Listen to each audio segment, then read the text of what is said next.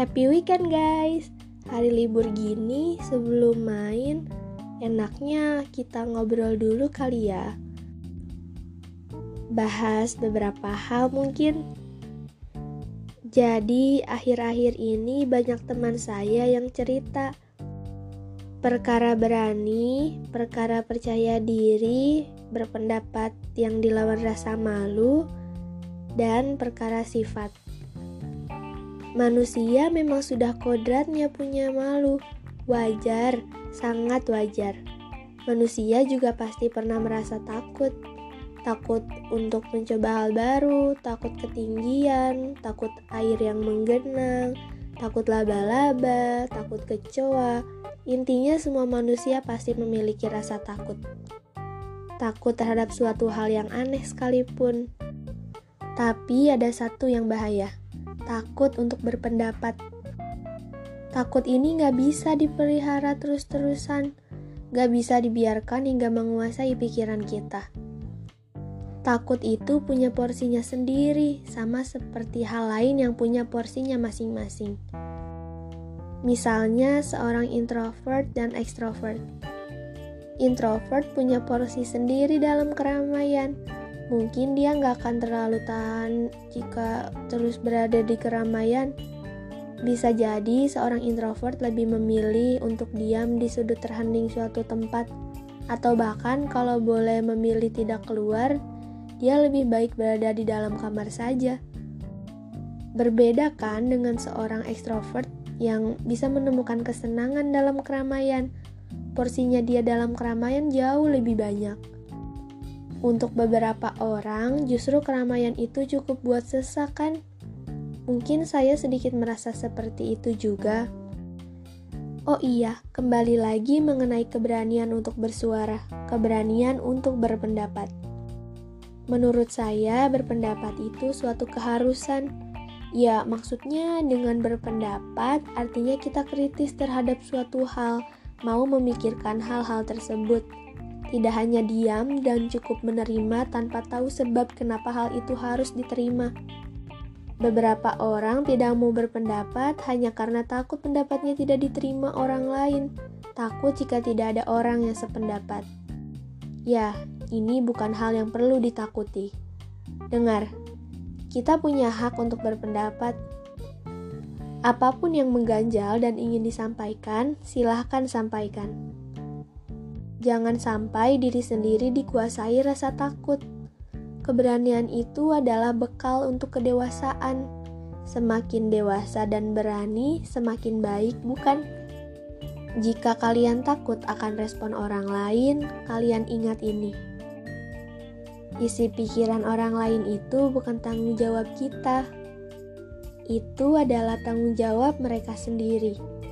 Tanggung jawab kita ya cukup pikiran kita sendiri.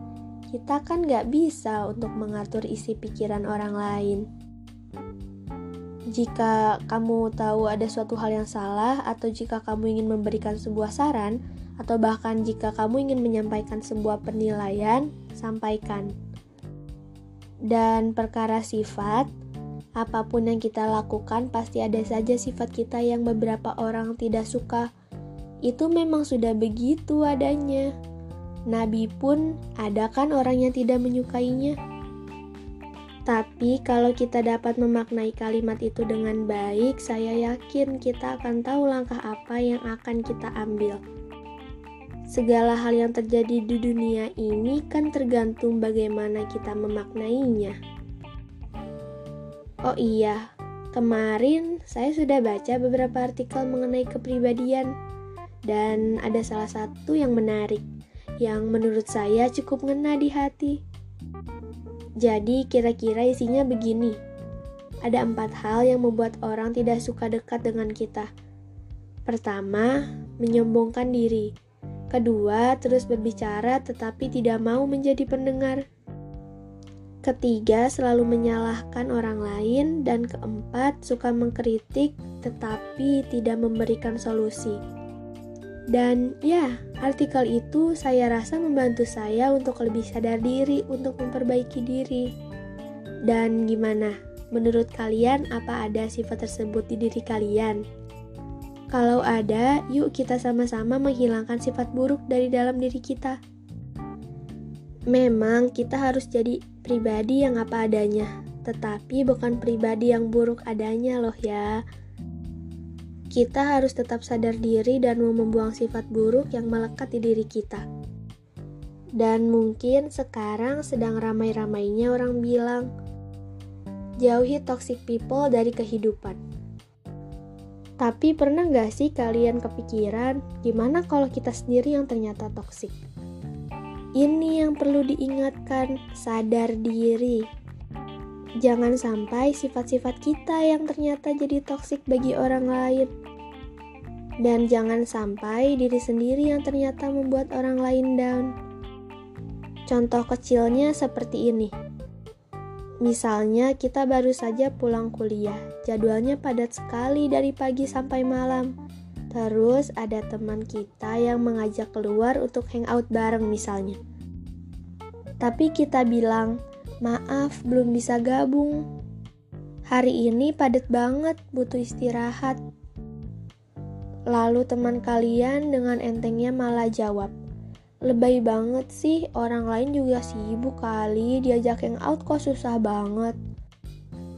Duh, itu jawaban yang bener-bener toksik. Ya walaupun beberapa orang mengatakannya tidak seserius itu, tetap saja. Pasti langsung merasa kesal, tapi lagi-lagi berpura-pura tidak kesal karena takut dikira terlalu serius dan tidak bisa bercanda. Jadi yang menurut saya jawaban seperti itu toksik.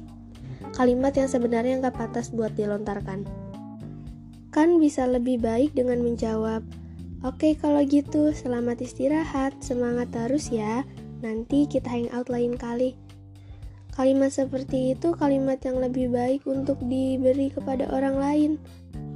Ini bukan perkara berlebihan atau bagaimana saya juga tipe orang yang receh kok, yang suka bercanda. Tapi yang menurut saya bercanda itu tetap punya porsinya. Ya, lagi-lagi kita berbicara tentang porsi. Hidup memang jangan terlalu monoton, jangan terlalu serius. Tapi nggak semua hal dibercandain juga kan? Dan kalian tahu kan, pasti nggak semua orang bisa diajak bercanda sebegitunya. Ya, kalau saya bercanda gimana pun bisa-bisa saja. Mungkin kalian juga, tapi bagaimana dengan orang lain? Gak semuanya bisa terima semua bercandaan yang terlalu berlebihan. Oh iya, perkara mengkritik, yuk sampaikan dengan baik dan penuh pertimbangan. Saya yakin kita sudah cukup dewasa untuk bersuara. Saya bangga melihat Anda yang sekarang. Tapi saya akan lebih bangga melihat Anda esok hari yang jauh lebih berani. Ketakutan itu bisa berubah menjadi keberanian. Tapi sekarang pertanyaannya, apakah kamu mau merubah itu? Mulai sekarang kita perlu lebih respek lagi, lebih memahami orang lain dan lebih sadar diri. Kita sama-sama menjadi orang yang tahu porsi berbagai hal porsi bercanda, porsi takut, porsi menghargai, porsi mengkritik, dan masih banyak hal lain lagi. Saya nggak akan bosan untuk bilang, ayo kemas semangatnya, jangan sampai hilang. Kalau hilang perlu dicari lagi, capek lagi. Dah, sekarang kemas rapi lagi semangatnya. Sampai jumpa esok hari di mana kamu semakin berani. Selamat memulai hari.